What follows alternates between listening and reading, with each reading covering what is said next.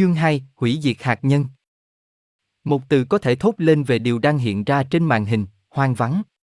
Đường phố mà chúng tôi đang theo dõi, từng đoạn một, rải rác với những cái khuôn, cái này xếp đằng sau cái kia.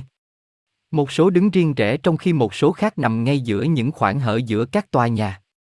Một cách rõ ràng, những camera zoom gần hơn và tôi nhận ra những cái khuôn là những chiếc xe, những chiếc xe có vẻ giống như là tàu phản đáy xung quanh tôi, những phi hành gia đang chăm chú vào những bàn điều khiển của họ. Từ từng quả cầu một, từ từ hiện ra một ống dài hạ dần xuống mặt đất. Khi đầu cuối của ống chạm vào mặt đất, một đám mây bụi bay lên, và tôi nhận ra rằng những chiếc xe được bao phủ bởi một lớp bụi dày, làm cho chúng mất hẳn hình dạng và không thể nhận ra được. Đương nhiên là quả cầu lơ lửng phía trên mặt nước thả ống dài xuống mặt nước, sự chú ý của tôi bây giờ đổ dồn vào màn ảnh, bởi vì cảnh tượng hết sức lý thú, người ta có cảm giác chính xác như là đang ở trên mặt đường. Sự chú ý của tôi đổ dồn vào một chỗ tối trong lối vào của một tòa nhà to lớn. Tôi thề là tôi thấy một vật gì đó đang di chuyển. Tôi cũng cảm thấy có một sự khó chịu trong tâm trạng của các phi hành gia. Đột nhiên, sau một loạt các tiếng động, cái vật đó nhô ra ánh sáng. Tôi thật sự hoảng sợ với cái mà tôi nhìn thấy được. Đối với các bà chủ của tôi, ngoài một vài tiếng bật ra khá nhanh và một vài lời cảm thán, tôi thấy họ chẳng có gì là ngạc nhiên cả. Dù sao đi nữa, cái vật mà tôi thấy trên màn ảnh là một con gián khổng lồ, dài khoảng 2 mét và cao khoảng 80 cm. Người đọc chắc là đã từng nhìn thấy, ít nhất là một vài lần, những con vật gớm ghiếc đó trên mặt đất, nhất là những khi trời oi bức, sống trong tủ thức ăn và những chỗ ẩm thấp. Bạn phải công nhận là chúng rất ghê tởm, nhưng con gián lớn nhất cũng chỉ không dài hơn 5 cm. Tưởng tượng mà xem con gián mà tôi vừa diễn tả với kích cỡ đó. Nó thật là quái dị. Cái ống từ quả cầu bắt đầu thu dần lại, nhưng khoảng một mét cách mặt đất khi mà đột nhiên, con vật vội vã chạy lại tấn công cái vật đang di chuyển. Không tin tưởng lắm, nó lại dừng lại, khi mà từ bên dưới tòa nhà, một đàn khá lớn những con vật nổi lên, con này nghiêng ngã vào con kia. Vào đúng lúc đó, một tia sáng xanh cực mạnh rọi từ quả cầu và quét lên những con vật, làm cho chúng biến thành tro than chỉ trong nháy mắt. Một đám khói đen bao phủ khắp ngõ vào của các tòa nhà cao tầng. Sự tò mò của tôi lại được tiếp tục khơi dậy, tôi nhìn sang các màn ảnh khác, nhưng chúng không có vấn đề gì cả. Quả cầu trên mặt sông đang quay trở về với chúng tôi, và quả cầu ở trên đồi đã thu lại cái ống dài, di chuyển lên cao hơn và lại hạ dần cái ống xuống cùng với một hình trụ ở phía trên quả cầu. Tôi đoán rằng là các phi hành gia đang thu thập các mẫu đất, nước và không khí. Vì đang ở trong dạng astro, tôi không thể hỏi thao cao nào cả, dù trong trường hợp nào đi chăng nữa, cô ta có vẻ rất đang bận rộn nói chuyện với hai trong số các bà chủ. Những quả cầu bắt đầu leo dần về phía chúng tôi và sớm sẵn sàng được hấp thu vào phi thuyền của chúng tôi. Khi công việc đã hoàn thành, Thao và hai phi hành gia mà tôi đã nói tới, ngồi vào chỗ của họ đối diện nhau. Ngay tức thì, những hình ảnh mà chúng tôi nhận được trên màn ảnh thay đổi hoàn toàn. Tôi hiểu ra rằng chúng tôi đang rời khỏi hành tinh khi mà mỗi phi hành gia ngồi vào chỗ của mình. Tôi quan sát rằng tất cả các phi hành gia đều ngồi cùng một tư thế giống nhau làm tôi rất ngạc nhiên. Sau này tôi mới biết có một trường lực trói buộc họ cũng giống như là các dây an toàn dùng để buộc các diễn viên đóng các cảnh nguy hiểm trên mặt đất. Mặt trời chiếu sáng hành tinh qua một màn sương đỏ. Chúng tôi đã rời khỏi vào lúc đó, và tôi nghĩ rằng chúng tôi đang bay vòng quanh hành tinh, ở cùng một độ cao. Thật vậy, chúng tôi có thể nhìn thấy một vùng giống như là sa mạc lướt qua, bị chia cắt bởi những mặt sông khô cạn mà đôi lúc cắt nhau theo những góc vuông. Chúng làm cho tôi nghĩ rằng đó là những kênh đào, hay ít ra là do con người tạo ra. Màn hình làm hiện ra hình ảnh của một thành phố gần như nguyên vẹn, rồi nó biến mất và màn ảnh trở nên trống. Phi thuyền rõ ràng là đang bay nhanh hơn khi bay vòng quanh hành tinh, vì những hình ảnh trên các màn hình nhỏ hơn, với cảnh của một cái hồ hay là biển trong nội địa, trôi vụt qua rất nhanh. Đột nhiên, tôi nghe vài tiếng nói mang tính cảm thán và ngay lập tức, chúng tôi bay chậm lại. Màn hình lại được bật lên và chiếu cảnh rất gần của cái hồ. Chúng tôi dừng lại. Chúng tôi có thể nhìn thấy rõ một phần của bờ hồ và đằng sau một số tảng đá lớn bên bờ hồ, chúng tôi có thể thấy những cấu trúc hình hộp mà tôi đoán là chỗ ở. Ngay lúc mà chúng tôi dừng, những quả cầu lại bắt đầu công việc, giống như chúng đã làm trước đó. Chúng tôi nhận được những hình ảnh khá rõ nét từ một trong những quả cầu đang lơ lửng trên bãi biển khoảng 40 đến 60 mét tính từ mặt đất. Ống của quả cầu kéo dài đến tận bãi cát. Rất rõ ràng, chúng đang chuyển tải hình ảnh của một nhóm con người. Thật vậy, thoạt nhìn thì họ giống hệt như con người có thể tìm thấy trên mặt đất. Chúng tôi có một tầm nhìn rất gần. Ngay chính giữa màn hình xuất hiện khuôn mặt của một người phụ nữ không rõ độ tuổi. Cô ta có nước da nâu, với mái tóc dài đen xõa xuống ngang ngực. Như chúng tôi có thể nhìn từ màn ảnh khác, cô ta gần như là Trần Như Nhộng. Chỉ có khuôn mặt của cô ta bị biến dạng, cô ta thuộc chủng người Mongolic. Khi tôi nhìn thấy cô ta, tôi không nhận ra rằng cô ta bị biến dạng, tôi chỉ đơn giản giả sử rằng chúng ta phải đối diện với một giống người khác chỉ hơi khác với giống người của chúng ta, giống như là những nhà văn viết chuyện khoa học viễn tưởng hay miêu tả về họ, tất cả đều bị xoắn lại với lỗ tai rất to hay đại loại như thế. Dù sao, chúng tôi cũng có những hình ảnh khác, trong nhóm đó, nam và nữ giống như là chủng người Polynesia. Rất rõ ràng là, hơn phân nửa số người này hoặc là bị biến dạng, hoặc là bị ăn mòn dần bởi một thứ bệnh phong cùi. Họ đang nhìn về phía quả cầu và hoa tay múa chân, trông có vẻ rất khó chịu. Nhiều người nữa xuất hiện từ các cấu trúc hình hộp mà tôi nghĩ là nơi họ ở, và tôi muốn nói thêm một ít về các cấu trúc hình hộp này. Những cấu trúc này giống như là những block khác, từ thời Thế chiến thứ hai, được cộng thêm các ống khói rất dày, được cài đặt để làm thông gió các tòa nhà, nhô lên khoảng một mét tính từ mặt đất. Những block khác này được xây dựng theo cùng một hướng và những người nhô lên từ những block khác đó đi ra từ khoảng hở bên cạnh hộp, trong bóng râm. Không một lời cảnh báo, tôi bị kéo đi khỏi màn hình. Rất nhanh, tôi xuyên qua các khoang tàu và cho đến khi, một lần nữa, về lại cabin nơi mà xác thân của tôi nằm dài ở trong khoang, y như là lúc tôi rời khỏi. Đột nhiên, tất cả trở nên tối đen. Tôi nhớ rất rõ những cảm giác khó chịu theo sau đó. Những bắp chân của tôi trở nên nặng như chì và khi tôi cố gắng di chuyển nó, tôi cảm thấy như mình bị tê liệt. Tôi không thể hiểu được cái gì đã cản trở chuyển động của tôi. Tôi phải thú nhận là tôi hơi hoảng sợ và mong muốn đến tận đáy lòng được ra khỏi xác của tôi lần nữa, nhưng tôi cũng không làm được. Tôi không biết bao lâu đã trôi qua trước khi cabin dần dần chan hòa ánh sáng xanh dịu. Cuối cùng, Thao bước vào, mặc một bộ áo quần khác. Tôi rất lấy làm tiếc làm cho bạn phải chờ đợi, Michel, nhưng mà khi thân xác của bạn gọi bạn về, tôi không thể nào đến giúp bạn được. Không cần phải xin lỗi, tôi hiểu hoàn toàn, tôi nhắc lời, nhưng tôi tin rằng tôi có một vấn đề, tôi không thể di chuyển. Tôi chắc rằng là một cái gì đó trong tôi bị đứt mạch. Cô ta mỉm cười và đặt bàn tay của cô ta ngay bên cạnh tôi, thao tác một cơ chế điều khiển nào đó, và ngay lập tức, tôi được tự do. Một lần nữa, một ngàn lần xin lỗi bạn, Michel. Tôi đáng lẽ phải chỉ ra cho bạn điểm mà tế bào điều khiển cho dây an toàn của bạn có thể tìm thấy. Tất cả các chỗ ngồi, giường và chỗ nằm đều được trang bị chúng, và chúng tự động được bật lên nếu bị chiếm chỗ, và có tồn tại một khả năng nhỏ nhất của hiểm nguy. Khi phi thuyền đi ngang qua một vùng nguy hiểm, cả ba cái computer chịu trách nhiệm về sự an toàn đóng các trường lực, dùng đúng tên của nó.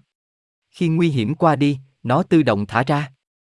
Cùng lúc đó, nếu chúng ta muốn được thả lỏng ở trong vùng được xem như là nguy hiểm, hay ngay cả như là chúng ta chỉ muốn thay đổi vị trí, chúng ta chỉ cần đưa tay hay một ngón tay trước tế bào và lập tức trường lực sẽ bị trung hòa. Khi chúng ta quay lại ghế ngồi, chúng ta sẽ tự động bị trói lại. Bây giờ, tôi sẽ bảo bạn đi thay quần áo, tôi sẽ chỉ chỗ cho bạn. Trong phòng, bạn sẽ thấy một thùng trống nơi mà bạn có thể trút bỏ áo quần của bạn vào trong đó, tất cả những gì mà bạn đang mặc ngoại trừ cặp mắt kính. Bạn sẽ tìm thấy một bộ áo quần ở đó, bạn sẽ phải mặc vào trước khi quay lại gặp chúng tôi trong khoang thuyền. Thao cúi người và cầm tay tôi, cô ta giúp cho tôi đứng dậy. Tôi thật sự tê cứng cả người. Tôi bước vào căn phòng nhỏ mà cô ta đã chỉ, cởi bỏ quần áo cũ, mặc bộ đồ mới vào, nó vừa khít với tôi. Thật là ngạc nhiên, mặc dù tôi cao đến 178cm, tôi chỉ là một chú lùn so với các bà chủ của tôi. Một khoảng thời gian ngắn sau, quay về trong cabin, Thao đưa cho tôi một vật dưới dạng một vành tròn, thực ra là một cặp kính cực lớn. Chúng giống như là kính đi xe mô tô, nhưng mờ hơn. Theo lời cô ta yêu cầu, tôi đeo chúng vào, nhưng để làm điều đó, tôi phải gỡ bỏ cặp kính của tôi ra nếu không chúng sẽ bị đè bẹp bởi cặp kính mới. Chúng vừa khít vào hố mắt của tôi. Một cảnh giác cuối cùng, cô ta nói. Nâng tay về phía khoang tàu, cô ta thả ra một cơ chế nào đó, và luồng sáng cực mạnh lại xuất hiện và tôi cảm nhận được độ mạnh đó dù cho là có mang kính. Tôi lại một lần nữa cảm thấy luồng không khí lưu chuyển. Ánh sáng đèn lại tắt đi. Dòng không khí không được cảm thấy lưu chuyển nữa, nhưng Thao không di chuyển, dường như đang chờ đợi một cái gì đó. Dần sau đó, tôi nghe một giọng nói và cô ta gỡ bỏ cặp kính của tôi. Tôi thay thế chúng với cặp kính của riêng tôi và cô ta bảo tôi đi theo cô ta. Chúng tôi đi lại con đường mà tôi đã đi theo cô ta trong dạng Astro, và chúng tôi lại quay lại phòng điều khiển. Một trong những phi hành gia lớn tuổi hơn, tôi nói lớn tuổi hơn nhưng có lẽ tôi nên nói là nghiêm nghị hơn vì họ trông như là bằng tuổi nhau, vẫy tay cho Thao và dẫn tôi đến một cái ghế phía trước màn ảnh và bảo tôi ngồi đấy. Cô ta nhanh chóng quay lại với đồng nghiệp và tôi nhận ra rằng họ rất là bận rộn. Về phần mình, tôi bắt đầu kiểm tra xem liệu là mình có thể thật sự giải phóng chính mình khỏi trường lực. Ngay vào đúng lúc mà tôi ngồi xuống, tôi như là bị dính chặt vào ghế ngồi của mình, một cảm giác mà tôi chẳng thích tí nào. Di chuyển tay tôi một cách nhẹ nhàng, tôi thấy rằng tôi ngay lập tức được giải phóng khỏi trường lực kia miễn là tay tôi đặt phía trước tế bào quan điện. Màn hình đang truyền trực tiếp cảnh khoảng 500 người đang đứng bên bờ biển và rất gần những nhà hình hộp. Nhờ vào khả năng chiếu cận cảnh của camera của chúng tôi, chúng tôi đã có thể nhìn thấy rất rõ những con người này, họ trần như nhộng, từ người già cả nhất cho đến người trẻ tuổi nhất. Một lần nữa, tôi có thể thấy rất nhiều người trong bọn họ bị biến dạng hoặc là mang những vết thương hết sức xấu xí. Họ đang chỉ tay và ra dấu hiệu về phía những quả cầu đang lấy mẫu đất cát, nhưng không ai trong số họ dám tiến tới gần cả. Những người đàn ông trông có vẻ mạnh khỏe nhất đang cầm những cái trông giống như dao rựa và những thanh kiếm lưỡi công. Họ có vẻ như là đang xem một cái gì đó. Tôi cảm thấy một áp lực trên vai mình và tôi quay người lại, rất ngạc nhiên. Đó là Thao. Cô ta đang mỉm cười với tôi và tôi nhớ lại rất rõ ràng là tôi nhận thức được, lần đầu tiên, vẻ đẹp và vẻ quý phái của mặt cô ta. Tôi đã đề cập đến tóc của cô ta, dài và ống mượt, màu vàng ống, xõa dài đến hai bờ vai của cô ta và bao quanh khuôn mặt có hình trái xoan. Cô ta có một cái trán khá rộng và hơi nhô ra phía trước. Đôi mắt xanh lơ của cô ta với đôi bờ mi dài chắc hẳn là niềm ghen tị của rất nhiều phụ nữ trên hành tinh của chúng ta. Lông mày của cô ta cong lên về phía trên, trông giống như cánh hải âu, tạo ra một sức mê hoặc không thể nào so sánh được. Phía dưới cặp mắt của cô ta, đôi mắt sáng long lanh và đùa nghịch, là mũi của cô ta, rất là cân đối và hơi phẳng ở chân mũi, làm nổi bật cái miệng khá hấp dẫn. Khi cô ta cười, cô ta làm lộ ra một hàm răng lý tưởng, lý tưởng cho đến mức mà có thể cho đó là một hàm răng giả. Điều đó chắc chắn sẽ làm tôi rất ngạc nhiên, cái cầm, rất đúng hình dáng, nhưng có vẻ hơi góc cạnh, có vẻ như muốn gợi lên một sự quyết đoán có vẻ nam tính, nhưng điều đó không làm giảm đi sự hấp dẫn. Một bóng mờ của tóc cô ta phía trên môi của cô ta có thể làm mất đi sự lý tưởng của khuôn mặt, nếu như tóc cô ta không vàng. Tôi thấy là bạn đã biết cách tự giải phóng mình khỏi trường lực, Michel. Tôi chuẩn bị trả lời, khi mà một tiếng kêu làm chúng tôi quay lại chú ý vào màn hình. Những người trên bãi biển bỗng nhiên đổ xô theo từng nhóm lớn về phía nơi họ ở và chui ngay vào đó rất vội vã, khi mà một hàng ngang những người đàn ông bắt đầu chuẩn bị dao rựa và những lưỡi kiếm công hoặc những cây gậy, chuẩn bị đối phó với cái khó tin nhất mà tôi có thể tưởng tượng ra. Một đàn kiến đỏ, mỗi con có kích thước của một con bò, đang vội vã di chuyển từ phía sau những dãy đá đến bờ biển. Chúng di chuyển còn nhanh hơn là những con ngựa đang phi nước đại. Những người đàn ông có trang bị những vũ khí thô sơ cứ lúc lúc lại nhìn về phía sau, như thể là đang so sánh tốc độ mà những người còn lại đang cố bon chen về chỗ nấp, với tốc độ tiến lên phía trước của đàn kiến. Đã quá trễ, những con kiến khổng lồ đã gần, quá là gần. Những người đàn ông đã đối mặt với chúng khá là dũng cảm, với chỉ trong một giây do dự, con quái vật đầu tiên bắt đầu tấn công. Chúng tôi có thể phân biệt khá rõ ràng hai hàm của con kiến, mỗi cái to bằng cánh tay của một người đàn ông. Thoạt đầu tiên, con vật giả vờ để cho gã đàn ông tấn công nó bằng dao rựa, nhưng anh ta chỉ vẫy vào không khí. Ngay lập tức, hai hàm của con kiến bao vòng lấy thắt lưng của anh ta, cắt đôi anh ta thành hai mảnh. Một cặp kiến khác giúp con thứ nhất xé vụn xác anh ta, khi mà những con kiến còn lại bắt đầu tấn công vào những chiến sĩ đang tháo chạy, chúng đang uy hiếp họ rất nhanh, quá sức nhanh. Từ quả cầu, một luồng tia điện xanh lục với cường độ mạnh không thể nào chịu đựng nổi bắn ra, ngay đúng lúc mà những con kiến đang sắp đè bẹp con người. Những con quái vật bị đánh chết ngay lập tức, con này tiếp đến con khác, với một độ chính xác và hiệu quả đáng kinh ngạc. Những vòng khói bay lên từ xác của những con kiến rải rác trên mặt đất, những cái chân khổng lồ của chúng vùng vẫy trong một cơn co giật cuối cùng. Tia điện tiếp tục sự hủy diệt bầy kiến, ngay tức thì và một cách có hệ thống quét sạch những con bọ khổng lồ. Chúng đã nhận ra qua bản năng là không thể đối phó với lực siêu nhiên kia và bắt đầu bỏ chạy rút lui. Tất cả xảy ra quá nhanh. Thao vẫn ở bên cạnh tôi, mặt cô ta phản phất một sự ghê tởm và buồn buồn, hơn là sự giận dữ. Nhìn về phía màn hình lần nữa tôi thấy một cảnh tượng mới của quả cầu đang đuổi theo đàn kiến khi chúng đang tháo chạy, không chỉ với camera, mà còn với tia điện đáng sợ. Những con còn lại của đàn kiến, mà tôi án chừng có khoảng 6 đến 700 con, đã bị thiêu trụi. Không một con nào còn sống sót cả. Quả cầu quay lại về vị trí trước kia phía bên trên bờ biển và đưa ra một dụng cụ đặc biệt khác mà nó lùng sụt qua những cái xác kiến. Tôi có thể thấy một trong những phi hành gia đang ngồi tại bàn của cô ta, nói vào máy computer của cô ta. Điều này làm cho tôi hỏi Thao là có phải cô ta đang giám sát công việc đang được tiến hành. Tại thời điểm này, đúng, bởi vì công việc này ban đầu không được lên lịch trước. Chúng tôi đang lấy mẫu của những con quái vật, những mảnh của phổi trong trường hợp này, để phân tích chúng. Chúng tôi nghĩ rằng một số loại tia phóng xạ nào đó đã tạo ra biến dị này của loài kiến. Thật vậy, những con kiến bình thường không có phổi nhưng cách giải thích hợp lý nhất cho sự khổng lồ bất thường này là Thao dừng lại nửa chừng. Camera đang truyền những hình ảnh của những con người đang từ từ nhô ra khỏi nơi trú ẩn, vẫy vẫy một cách loạn xạ về phía quả cầu. Họ giang hai tay mở rộng và phủ phục trên mặt đất. Họ lặp lại cử chỉ đó. Họ có thể thấy con tàu này hay không? Tôi hỏi. Không. Chúng ta đang ở độ cao khoảng 40.000 mét, và, hơn nữa, hiện tại có ba lớp mây giữa hành tinh đó và chúng ta. Nhưng ở mặt khác, họ có thể thấy những vệ tinh của chúng tôi và tôi nghĩ là họ đang hướng sự cảm ơn của họ về phía những vệ tinh kia. Có lẽ là họ xem những quả cầu đó là do Thượng Đế đã cứu họ thoát khỏi tai nạn. Rất có thể. Bạn có thể nói cho tôi biết là điều gì đang xảy ra? Những con người đó là ai? Điều đó rất là dài dòng để giải thích cho bạn, Michel, đặc biệt là bây giờ đang có rất nhiều hoạt động trên phi thuyền, nhưng tôi có thể thỏa mãn trí tò mò của bạn bằng cách giải thích ngắn gọn. Những con người này, ở một cách nói nào đó, là hậu duệ của một số những tổ tiên của một giống dân vẫn còn đang ở trên hành tinh của bạn. Thật vậy, một nhóm của tổ tiên của những con người này đã nhập cư và sinh sôi nảy nở trên một lục địa trên trái đất khoảng 250.000 năm về trước tính theo năm của trái đất.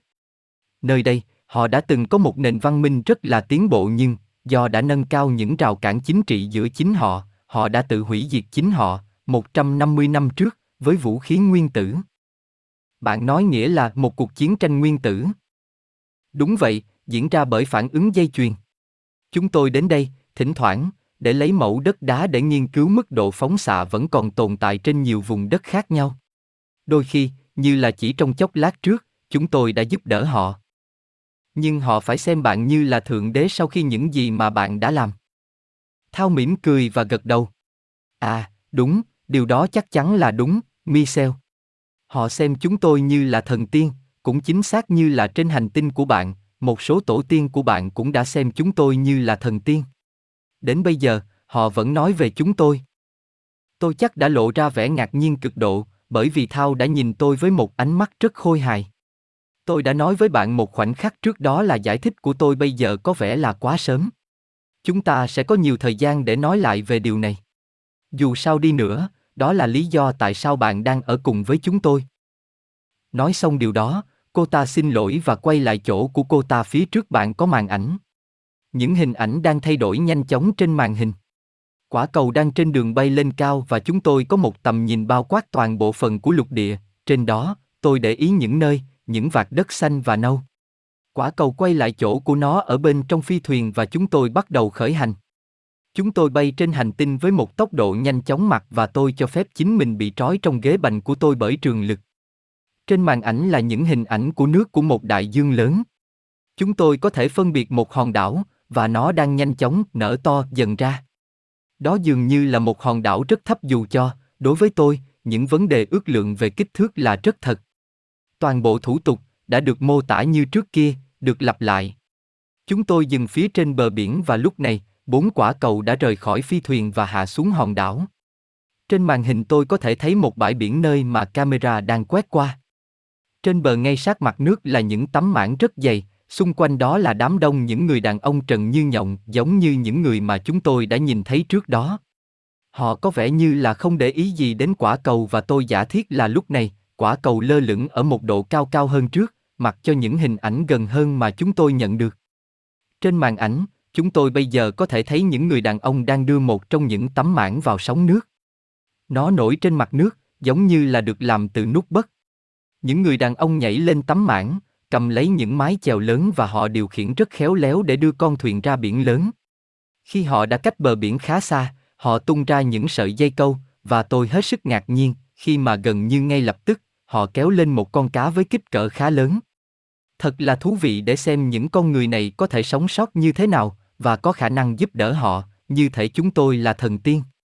Tôi đã tự thả mình ra khỏi sự trói buộc của trường lực, muốn đi vòng quanh và nghiên cứu những màn ảnh khác đang nhận những hình ảnh khác nhau. Chỉ đúng vào lúc mà tôi định phiêu lưu ra khỏi chỗ ngồi của mình, tôi nhận được một mệnh lệnh, với không một tiếng động, ngồi ngay tại chỗ, Michel, tôi hoàn toàn sửng sốt. Nó giống như là một tiếng nói bên trong đầu tôi. Tôi quay đầu về phía Thao và cô ta đang mỉm cười với tôi. Tôi quyết định thử một cái gì đó, và suy nghĩ thật mạnh đến hết mức của mình, thần giao cách cảm thật là tuyệt vời, có phải không Thao? Dĩ nhiên, cô ta đã trả lời với cùng một cách thức. Thật là tuyệt vời. Bạn có thể nói cho tôi biết là nhiệt độ dưới kia là bao nhiêu vào lúc này hay không? Cô ta kiểm tra dữ liệu trên bàn của cô ta. 28 theo độ Celsius của bạn. Ban ngày, nhiệt độ trung bình là 38 độ. Tôi tự nhủ thầm rằng giả sử mà tôi có điếc và câm, tôi vẫn có thể liên lạc được với Thao một cách dễ dàng như là tôi dùng lời nói. Chính xác là như vậy, bạn thân yêu. Tôi nhìn Thao với một ít ngạc nhiên. Tôi đã có những suy nghĩ khá cá nhân và cô ta ta có thể chặn đọc được suy nghĩ của tôi. Tôi có vẻ hơi mất hứng về điều này. Cô ta cười rộng lượng. Đừng lo, Michel. Tôi chỉ đùa nghịch chơi thôi và tôi muốn rằng bạn tha thứ cho tôi. Bình thường, tôi chỉ đọc những suy nghĩ của bạn khi bạn hỏi tôi một câu hỏi. Tôi chỉ muốn biểu diễn những gì là có thể làm được trong lĩnh vực đó, tôi sẽ không lặp lại nữa. Tôi mỉm cười trở lại và chuyển hướng chú ý về phía màn ảnh. Nơi đó tôi có thể thấy một quả cầu đang trên bãi biển, rất gần một nhóm người mà họ có vẻ không chú ý gì đến quả cầu. Quả cầu đang lấy những mẫu cát từ một nơi khoảng 10 mét cách nhóm người đó. Bằng thần giao cách cảm, tôi hỏi Thao tại sao những người này lại không thể thấy quả cầu máy. Bây giờ đang là đêm, cô ta trả lời. Ban đêm. Nhưng thế thì tại sao chúng ta có thể nhìn thấy mọi vật một cách rõ ràng? Camera đặc biệt, Michel, cái giống như là tia hồng ngoại của bạn. Bây giờ thì tôi có thể hiểu hơn là tại sao những hình ảnh đang được thu nhận có vẻ ít sáng sủa hơn là những trạm dừng trước kia. Dù sao chăng nữa, những cảnh chiếu gần vẫn có chất lượng tuyệt vời. Ngay lúc đó, trên màn ảnh, chúng tôi thấy một ảnh của một bộ mặt mà chắc chắn đó là mặt của một cô gái. Nó thật là khủng khiếp. Cô gái đáng thương có một hố rất sâu nơi đáng lẽ phải là mắt trái của cô ta. Miệng của cô ta nằm ở bên phải của khuôn mặt và nó giống như là một khe hở nhỏ ở giữa quai hàm, xung quanh đó hai môi như là dính lại với nhau. Trên đỉnh đầu của cô ta, một nhúm tóc lưa thưa trông rất đáng thương. Chúng tôi có thể thấy bộ ngực của cô ta, và đáng lẽ chúng phải rất là đẹp, nếu như một trong hai trong bộ ngực không có một vết thương đang mưng mủ. Với bộ ngực như thế cô ta chắc là rất trẻ, tôi hỏi. Máy vi tính để tuổi cô ta là 19 tuổi. Chất phóng xạ. Đương nhiên. Những người khác xuất hiện, một số trong bọn họ trông hoàn toàn bình thường. Có những gã đàn ông trong bọn họ, với cơ thể lực lưỡng, trông có vẻ như là đang ở tuổi 20. Tuổi của người già nhất là bao nhiêu? Bạn có biết không? Hiện tại, chúng tôi không có hồ sơ của ai già hơn 38 năm tuổi, và một năm trên hành tinh này có 295 ngày và mỗi ngày có 27 tiếng đồng hồ. Bây giờ, nếu như bạn nhìn vào màn ảnh, bạn có thể nhìn thấy gần sát bộ phận sinh dục của anh chàng trẻ và lực lưỡng kia. Như bạn có thể để ý thấy, bộ phận sinh dục của họ đã bị teo đi. Chúng tôi đã biết được rằng, từ những chuyến thám hiểm trước, là có rất ít đàn ông có khả năng duy trì nòi giống và thế nhưng, có một số lớn trẻ em. Đó là một bản năng sinh tồn của mọi giống để sinh sản càng nhanh càng tốt. Do vậy, cách giải quyết tốt nhất là những người đàn ông có khả năng sinh sản trở thành ngựa giống. Người đàn ông đó chắc là một bọn họ, tôi nghĩ thế. Thật vậy, camera đang cho chúng tôi thấy hình ảnh một người đàn ông có lẽ khoảng chừng 30 tuổi, có những tính chất về thể hình của một người chắc chắn có khả năng tạo ra thế hệ sau. Chúng tôi cũng có thể thấy rất nhiều trẻ em đến và đi xung quanh những đống lửa mà trên đó thức ăn đang được nấu. Những người đàn ông và đàn bà ngồi xung quanh những đống lửa lấy ra những miếng thức ăn đã nấu chín và chia chúng cho đám trẻ con. Những đống lửa giống như là đốt bằng củi, nhưng tôi không chắc chắn. Chúng được đốt bằng những vật gì đó có hình dạng như các tảng đá. Đằng sau những đống lửa, những tấm mảng giống như là những chiếc thuyền mà chúng tôi đã thấy trước đó, được chồng chất lên nhau và xếp lại để tạo thành những chỗ che trú trông rất thoải mái. Trong tầm nhìn của camera, không có một cây cối nào cả, có lẽ chúng đã từng tồn tại, bởi vì tôi đã để ý đến những mảng xanh lục trước đó khi mà chúng tôi bay qua lục địa. Từ giữa hai túp lều, một số con heo đen nhỏ xuất hiện, đang bị đuổi theo bởi ba con chó vàng giận dữ, chỉ để rồi mất hút đi rất nhanh vào sau túp lều khác. Tôi không nói nên lời và không kìm được tự hỏi liệu là tôi có đang nhìn xuống một hành tinh khác hay không. Những con người kia trông giống như tôi hoặc có vẻ giống như là người Polinsina và đây là những con chó và những con heo. Tất cả càng ngày càng mang lại nhiều điều ngạc nhiên. Quả cầu bắt đầu quay trở lại, và những quả cầu kia cũng làm như vậy, bởi là không nghi ngờ gì nữa là chúng cũng được điều khiển từ xa qua những màn ảnh khác mà tôi không thể thấy được dễ dàng từ vị trí của mình. Thao tác quay lại phi thuyền mẹ đã được khởi động và tất cả các quả cầu đang được thu hút lại với không một trục trặc nhỏ, giống như trước đó. Tôi giả định rằng là chúng tôi lại chuẩn bị khởi hành và do đó tôi sửa soạn lại và ngồi vào chỗ của mình một cách thoải mái, cho phép trường lực giữ chặt tôi lại. Một vài giây lát sau đó, những mặt trời của hành tinh xuất hiện, hai mặt trời cả thảy, và rồi tất cả nhỏ dần đi rất nhanh, cũng giống như là những gì đã xảy ra khi chúng tôi rời trái đất. Có một lúc, có vẻ rất ngắn, trường lực trở nên trung hòa và tôi hiểu rằng là tôi tự do đi ra khỏi chỗ ngồi của mình. Đó là một cảm giác rất thoải mái. Tôi để ý rằng là Thao đang đi về phía tôi cùng với hai người lớn tuổi nhất, nếu tôi có thể nói như vậy, trong số những người đồng hành. Tôi vẫn đang đứng bên cạnh chỗ ngồi của mình trước mặt ba phi hành gia. Để nhìn Thao, tôi đã phải ngẩng đầu lên, nhưng khi cô ta giới thiệu tôi, bằng tiếng Pháp, với người lớn tuổi, tôi cảm thấy còn nhỏ bé hơn. Người kia dễ có khi cao hơn Thao một cái đầu. Tôi hoàn toàn kinh ngạc khi cô ta, Biatra, bắt đầu nói chuyện với tôi hết sức chuẩn, dù là hơi chậm, bằng tiếng Pháp. Cô ta đặt tay phải của cô ta lên vai tôi, và nói rằng, tôi rất là vui mừng đón tiếp bạn lên phi thuyền, Michel. Tôi hy vọng rằng tất cả đều tốt đẹp với bạn và mọi việc sẽ tiếp tục như vậy. Xin cho tôi được giới thiệu Latoli, phó thuyền trưởng của phi thuyền của chúng tôi, và tôi là người mà bạn có thể gọi là tổng tư lệnh của phi thuyền Alatora. Quay về phía Latoli, cô ta nói một vài lời bằng ngôn ngữ của chính cô ta và Latoli cũng đặt tay cô ta lên vai tôi. Với một nụ cười ấm cúng, cô ta lặp lại tên tôi một vài lần chậm rãi, giống như là một người đang gặp khó khăn trong việc phát âm một ngôn ngữ mới.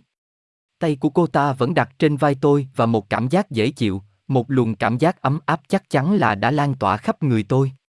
Tôi đã rõ ràng là mất tự chủ bởi điều đó, và do đó cả ba người bọn họ bắt đầu cười phá lên. Michel, Latoli có một biệt tài, mặc dù là không hiếm lắm trong những người của chúng tôi. Những gì mà bạn đã cảm thấy là một luồng của từ trường và những gì có lợi cho sức khỏe, tỏa ra từ người của cô ta. Thật là tuyệt vời, tôi thốt lên. Xin gửi lời cảm ơn và khen ngợi nhân danh cá nhân tôi, tôi sau đó bắt đầu nói chuyện với hai phi hành gia kia. Cảm ơn các bạn đã chào đón tôi, nhưng tôi phải thú nhận là tôi hoàn toàn kinh ngạc tột độ về những gì đang xảy ra đến với tôi. Tôi hay thường bàn về những thứ như là thần giao cách cảm, người ngoài trái đất và những thứ mà chúng ta gọi là dễ bay với bạn bè trên trái đất, nhưng đó chỉ là những từ ngữ và những lời thốt ra trong sự không biết. Bây giờ tôi có bằng chứng của những gì mà tôi đã từng nghi ngờ trong một thời gian rất dài về sự tồn tại của vũ trụ song song, của sự hai mặt của sự tồn tại của chúng ta, và nhiều sự xuất hiện không thể nào giải thích được. Trải qua những gì mà tôi đã và đang trải qua trong một vài giờ qua rất là hồi hộp và đầy hứng thú làm cho tôi như ngạt thở. La Toli, rất cảm phục bài độc thoại của tôi, đã thốt ra một lời cảm thán bằng những từ ngữ mà tôi đã không hiểu được nhưng Thao đã dịch ra ngay lập tức cho tôi. La ly hiểu được tâm trạng của bạn một cách hoàn toàn, Michel. Tôi cũng vậy, Biatra thêm vào. Làm sao mà cô ta có thể hiểu được những gì mà tôi đã nói? Cô ta đã nhúng sâu bằng thần giao cách cảm vào trí óc của bạn khi bạn đang nói. Như bạn đã nhận ra rằng, thần giao cách cảm không bị cản trở bởi những hàng rào ngôn ngữ. Sự ngạc nhiên của tôi đã làm họ rất buồn cười và những nụ cười bất tận luôn luôn nở trên môi họ. Biatra bắt đầu nói chuyện với tôi. Michel, tôi sẽ bắt đầu giới thiệu bạn với những người còn lại trong phi hành đoàn, nếu như bạn vui lòng đi theo tôi, cô ta hướng dẫn tôi, bằng vai, đến một cái bàn xa hơn, nơi mà ba phi hành gia khác đang theo dõi những thiết bị. Tôi đã chưa từng tiếp cận những cái bàn này và, ngay cả khi trong dạng cơ thể Astro, tôi đã không để ý đến những gì mà tôi có thể đọc ra từ những computer này. Liếc qua những máy computer đó bây giờ đã làm tôi hoàn toàn sững sờ. Những con số trước mặt tôi là những chữ số Ả Rập. Tôi biết là người đọc sẽ rất ngạc nhiên giống như là tôi đã rất ngạc nhiên, nhưng đó là sự thật. Những con số 1, 2, 3, 4, vờ vờ xuất hiện trên những màn hình kia, giống y hệt như những chữ số mà chúng ta dùng thường xuyên trên trái đất. Biatra đã để ý thấy sự ngạc nhiên của tôi. Điều đó là đúng, có phải không Michel? Đối với bạn là sự ngạc nhiên này đến sự ngạc nhiên khác, đừng nghĩ rằng là chúng tôi đang vui vẻ để trêu chọc bạn, bởi vì chúng tôi hoàn toàn hiểu sự kinh ngạc của bạn. Tất cả sẽ đâu vào đó trong một thời gian thích hợp. Trong giây phút này cho phép tôi được giới thiệu Naula. Người đầu tiên trong phi hành đoàn đứng nhõm dậy và quay về phía chúng tôi. Cô ta đặt tay cô ta lên vai tôi, giống như là Biatra và Latoli đã làm. Điều đó là cho tôi nghĩ rằng cử chỉ đó phải có vai trò giống như là cái bắt tay của chúng ta. Naula nói với tôi bằng ngôn ngữ của cô ta và rồi sau đó, cô ta cũng lặp lại tên tôi ba lần, giống như là cô ta muốn ghi nó vào bộ nhớ mãi mãi. Cô ta có kích cỡ bằng với thao. Nghi thức giống y như vậy lại diễn ra sau mỗi lần mà tôi được giới thiệu, và do vậy tôi đã chính thức làm quen với tất cả những thành viên trong phi hành đoàn. Có một sự giống nhau kỳ lạ giữa những người trong họ.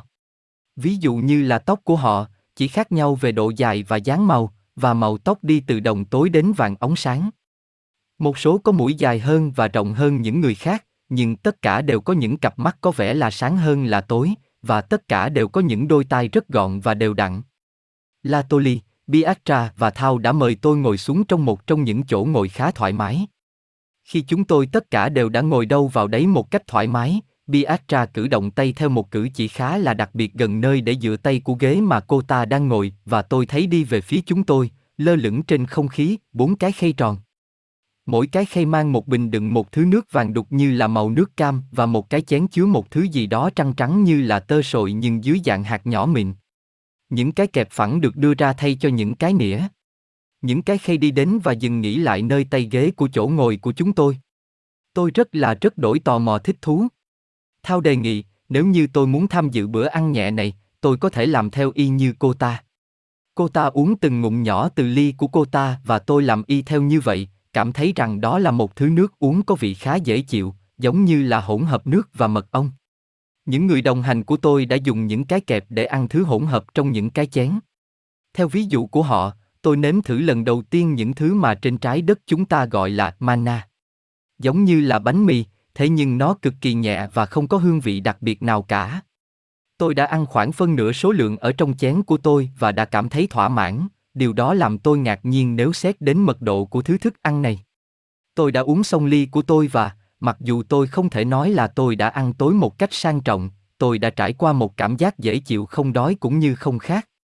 Có lẽ là bạn thích những thức ăn của Pháp hơn, Michel, thao hỏi, với một nụ cười có vẻ hơi giật nhẹ trên môi. Tôi chỉ hơi nhếch miệng mỉm cười, nhưng Biatra khịt khịt mũi. Đúng ngay sau đó, một tín hiệu đã làm sự chú ý của chúng tôi quay trở lại màn ảnh. Ở ngay trung tâm màn hình, và dưới góc quay cận cảnh, xuất hiện đầu của một người phụ nữ, giống như là bà chủ của tôi. Cô ta nói rất nhanh. Những người bạn đồng hành của tôi đã điều chỉnh ghế ngồi của họ một chút để theo dõi tốt hơn những gì đang được nói. Nào là, từ bàn của cô ta, bắt đầu cuộc đối thoại với nhân vật trên màn ảnh, giống y hệt như là những người phỏng vấn trực tiếp qua cầu truyền hình trên trái đất. Nhanh đến mức không thể cảm thấy được, cảnh tượng trên màn ảnh thay đổi từ cận cảnh đến một góc rất rộng, làm hiện ra một tá phụ nữ mà mỗi người ngồi trước một bàn khác nhau. Thao đã nắm lấy vai tôi và dẫn tôi đi về phía Naula, đặt tôi ngồi vào một cái ghế trước một trong những màn hình. Cô ta ngồi vào một chỗ ngay cạnh tôi và bắt đầu nói với những người trên màn ảnh. Cô ta nói một lúc, rất nhanh, trong giọng nói du dương của cô ta, quay về phía tôi khá là thường xuyên. Từ tất cả các bằng chứng, tôi đã là đề tài chính của cuộc đối thoại. Khi tôi đã nói xong, người phụ nữ xuất hiện trở lại ở cận cảnh, trả lời với một vài câu ngắn. Thật là ngạc nhiên đối với tôi, đôi mắt của cô ta nhìn thẳng vào tôi và cô ta mỉm cười. Chào Michel, chúng tôi chúc bạn đến thi Ba bình yên vô sự. Cô ta chờ đợi câu trả lời của tôi. Khi tôi đã vượt qua được sự ngạc nhiên, tôi diễn tả những lời cảm ơn nồng nhiệt. Điều này, đến lượt, đã làm rộ lên những lời cảm thán và rất nhiều bình phẩm từ những người cùng nơi với cô ta, xuất hiện lại trên cảnh chiếu mở rộng trên màn hình. Họ có hiểu tôi nói gì hay không? Tôi hỏi thao. Thần giao cách cảm là có, nhưng họ đang rất cảm thấy rất vui mừng khi nghe một người từ một hành tinh khác nói tiếng của chính anh ta. Đối với đa số họ, đây là một kinh nghiệm khá là hiếm có. Thao xin lỗi, rồi lại nói hướng về màn ảnh và tôi cho rằng đó là một cuộc đối thoại mang tính kỹ thuật, sau đó bao gồm cả Biatra. Dần dần, sau một cái mỉm cười về hướng tôi và xin hẹn gặp lại, hình ảnh bị cắt. Tôi nói là cắt bởi vì màn hình không chỉ đơn giản trở nên trắng, mà đúng hơn, hình ảnh được thay thế bởi một màu nhẹ khá đẹp, một hỗn hợp của màu xanh lục và màu xanh chàm tạo ra một cảm giác dễ chịu. Nó dần dần mờ nhạt hẳn đi sau chừng một phút. Quay về phía thao, tôi hỏi là những cái đó có nghĩa là gì, có phải chúng tôi đã gặp một phi thuyền khác và phi thuyền đó tên là Thiaba hay là Thiaula? Thiaobaba, Michel, là tên mà chúng tôi đã đặt cho hành tinh của chúng tôi, cũng giống như bạn đã gọi hành tinh của bạn là trái đất.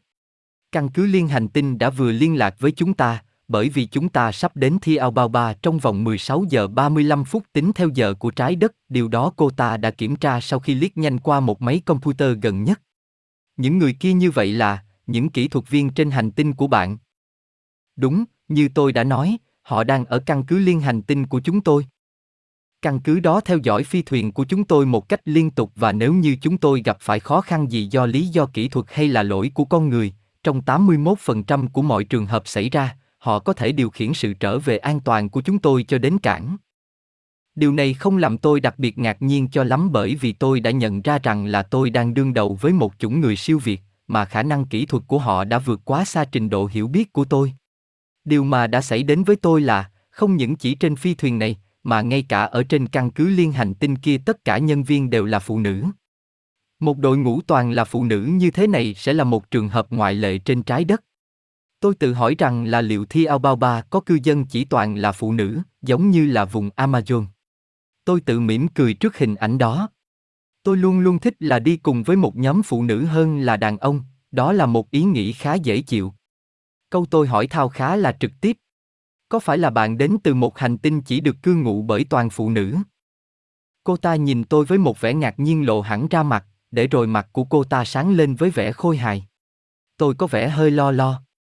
Có phải là tôi đã nói ra một điều ngu ngốc? Cô ta nắm lấy vai tôi và yêu cầu tôi đi theo cô ta. Chúng tôi rời khỏi phòng điều khiển và ngay lập tức đi vào một phòng nhỏ hơn, được gọi là Halit, phòng có một không khí khá là thoải mái. Thao giải thích rằng là chúng tôi sẽ không bị ngắt quãng trong phòng này, bởi vì những người trong phòng đạt được, bởi sự có mặt của họ, quyền được hưởng sự riêng tư tuyệt đối. Cô ta mời tôi chọn một trong rất nhiều chỗ ngồi được bố trí trong phòng. Một số giống như là những cái giường, một số giống như là ghế bành, một số khác lại giống như là những cái võng, trong khi những cái khác lại giống như là ghế đẩu với lưng ghế có thể điều chỉnh được. Tôi sẽ là rất khó tính nếu như là một trong chúng không thỏa mãn những yêu cầu của tôi.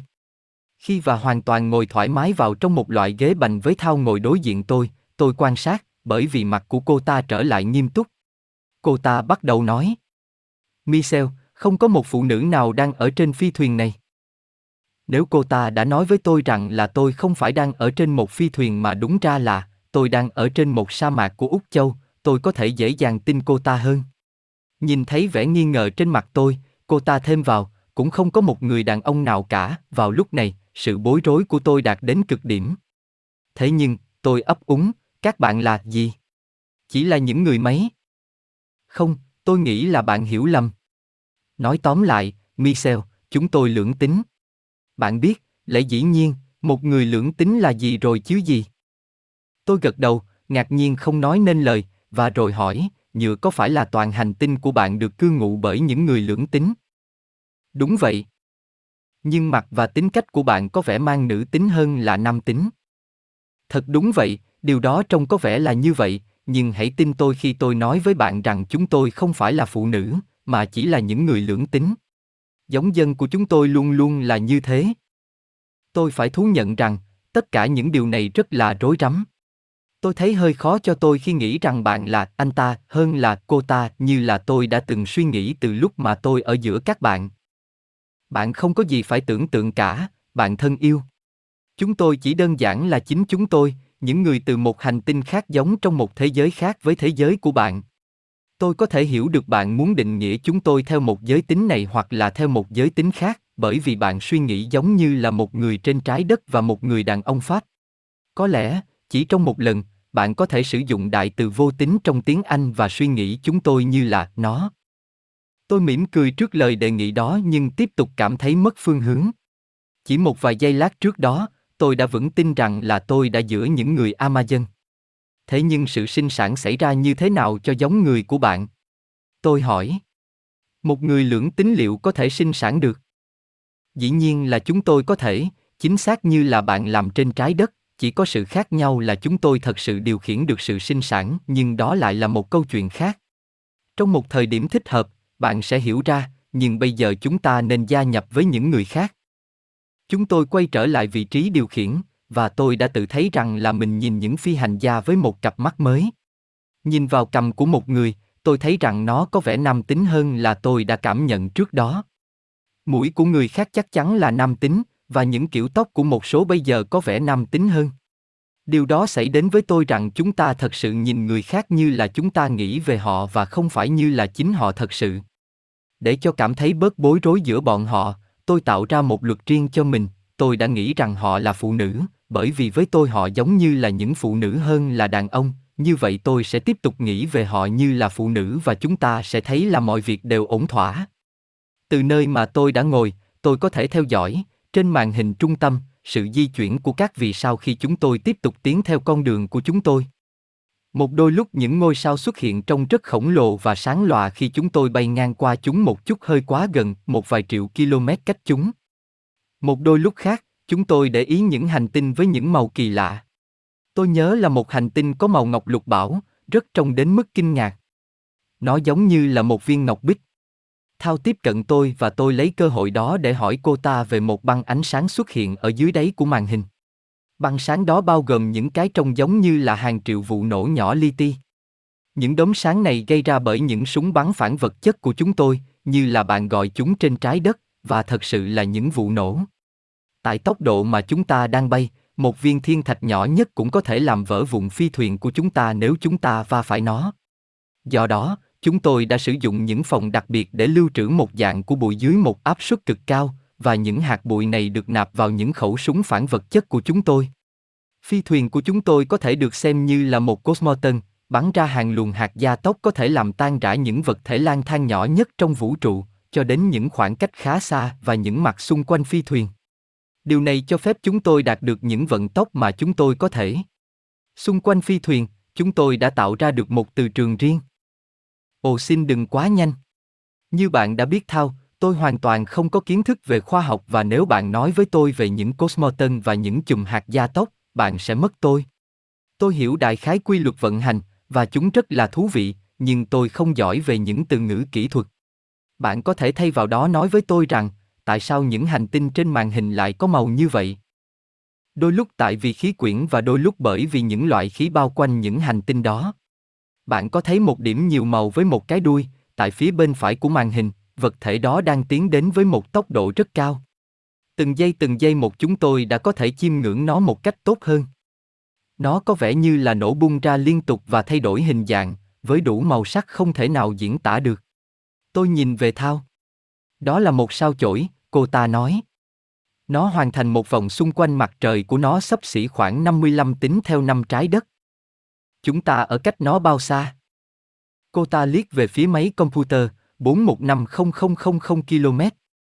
Thao, tôi nói, tại sao là bạn sử dụng những chữ số Ả Rập như là chúng tôi?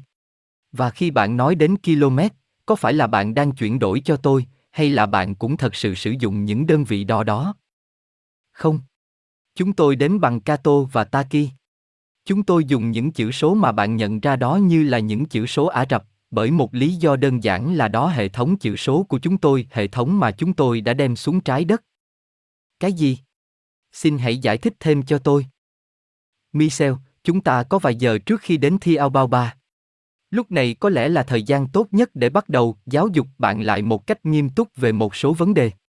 Nếu bạn cảm thấy không phiền, chúng tôi quay trở lại phòng Halit, nơi mà chúng ta đã vào trước đó. Tôi đi theo thao, sự tò mò của tôi mạnh hơn bao giờ hết.